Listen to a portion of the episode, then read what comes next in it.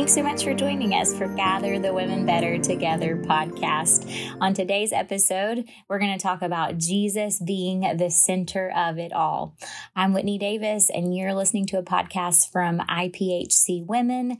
And this year, our theme is Flourish, where we are just exploring how being rooted in Christ, rooted in the local church, rooted in a community of fellow believers is so helpful in the process of flourishing. And flourishing isn't always pretty. Flourishing sometimes requires a lot of work and pruning, um, but we're going to celebrate all the ways that women are flourishing this year and talk about ways we can continue to flourish. So, if you've been on this journey with us so far this year, um, we've been exploring that idea, and today we're going to talk about probably one of the most important concepts in all of that flourishing, and that is Jesus, the center of it all. In the year 2021, our book of the year that we promoted was called Jesus Over Everything. It was written by Lisa Whittle, and um, it was just a powerful journey that we went through, I think, post COVID and in a season where many people were reevaluating their priorities, um, just really focusing on the fact that Jesus is central and the rest of our life has to be orchestrated, organized, viewed through that lens. And so let's explore a few thoughts about Jesus being being the center of it all today. Think about if there's ever been a moment where you thought, what in the world is going on? Is everything spinning out of control? I think all of us have shared this sentiment at some point um, in our life, and especially in the last few years. We've endured a global pandemic, a shutdown society, a lot of fears of the unknown. There has been social justice issues, racial tension, there's been financial struggle, political division, illness, mental health struggles, and the list goes on and on and on. And all of these realities have caused us to be dependent on the sure foundation within us. Um, and in this foundation, we find hope for these difficult days. Um, I was recently listening to a familiar song, um, Jesus at the Center, these lyrics by Darlene Zschech. Uh, many of you are familiar with Jesus at the center of it all. Jesus at the center of it all, from beginning to the end. It will always be, it's always been you, Jesus. And upon listening to this song again, I kind of just breathed a sigh of relief. I thought, yes, what a sweet reminder to know that amid confusion and difficulty, it's just the mention of the name Jesus that brings peace, that brings security. And I want to direct your attention to Hebrews 12, verses 1 and 2. It's an excellent reminder for us. It says, And let us run with perseverance the race marked out for us, fixing our eyes on Jesus, the pioneer and perfecter of faith. For the joy set before him, he endured the cross, scorning its shame, and sat down at the right hand of the throne of God think there's many benefits um, in placing Jesus at the center of your life and fixing your eyes on him. And just to talk about a few, number one, Jesus at the center, it gives us perspective. Um, many things have disrupted our lives. Many things have caused emotional responses like fear and anxiety worry, depression, despair, uncertainty, confusion. And I think it is easy for us to get caught up in our particular circumstances and struggle to see the bigger picture.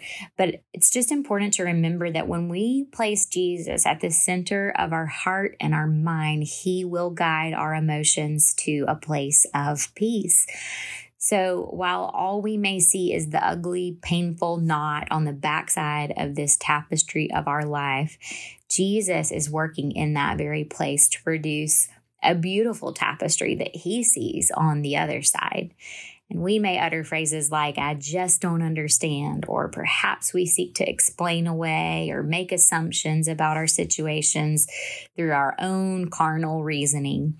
But I encourage you to take a step back and submit to the Holy Spirit when these situations arise. Kind of put on your Jesus glasses and look at your life through the lens of Jesus being central in everything. Secondly, let's remember that Jesus at the center gives us security. Our flesh, it fights against us as we struggle to surrender ourselves, and we often devise plans or analyze situations in our own strength and in our own power. And the weight of this self dependence, it really can be overwhelming. So just remember there is a freedom and the security that we find by surrendering ourselves and by placing Jesus at the center of our lives. We can trust him with our lives. And third, Jesus at the center gives us hope. In the words of the famous song by Andraé Crouch, Jesus is the answer for the world today. Above him, there's no other. Jesus is the way. Jesus truly is the only thing unshakable in our lives. If we're left to our own strength, our own wisdom or power, we would really have little hope. But when Jesus is at the center of our lives, no darkness can fully overtake us. No threat of the enemy will prevail. Sickness has to leave. Impossible things are made possible, and hope and victory win. And we may not be able to solve the world's problems or our own problems. There may be no seeming way out of finding solutions to our trials here on earth. However, at just the mention of the name Jesus, light pierces the darkness. So I encourage you today to practically make Jesus central every day. Commit to opening your Bible before you open your phone app. Commit to times of prayer and worship daily. Extend love and grace and encouragement to others. Over time, the rhythms that you engage in that put Jesus first in your everyday life will infuse your heart and mind.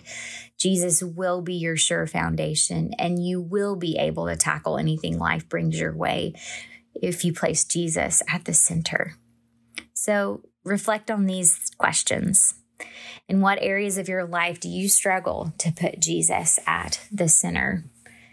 What practical tools help you to keep Jesus central in your heart, mind, and life? Hebrews 12:3 says, "Consider him who endured such opposition from sinners, so that you will not grow weary and lose heart." How does reflecting on the suffering of Jesus help us not to grow weary and lose heart? How can you encourage others to fix their eyes on Jesus in challenging times?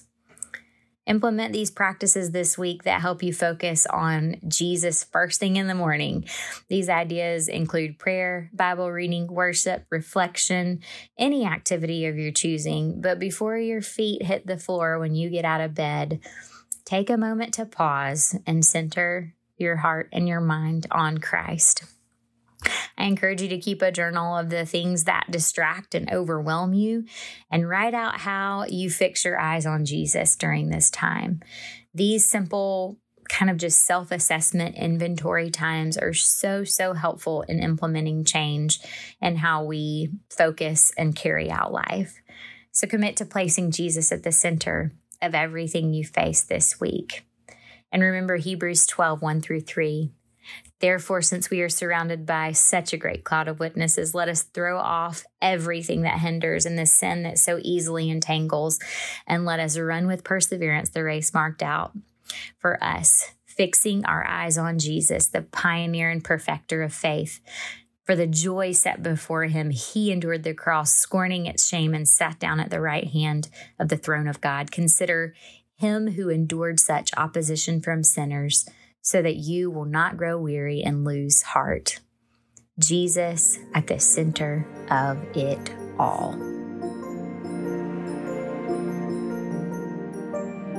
Thanks for listening to Gather Women Better Together. Gather is a resource from IPHC Women. We hope that this podcast is a place of encouragement and inspiration, no matter what season of life you are in. Don't forget to subscribe this helps us reach more women. And please leave us a review or comment. We love to hear from you. Find more episodes at iphc.org slash gather podcast. We truly believe women are better together.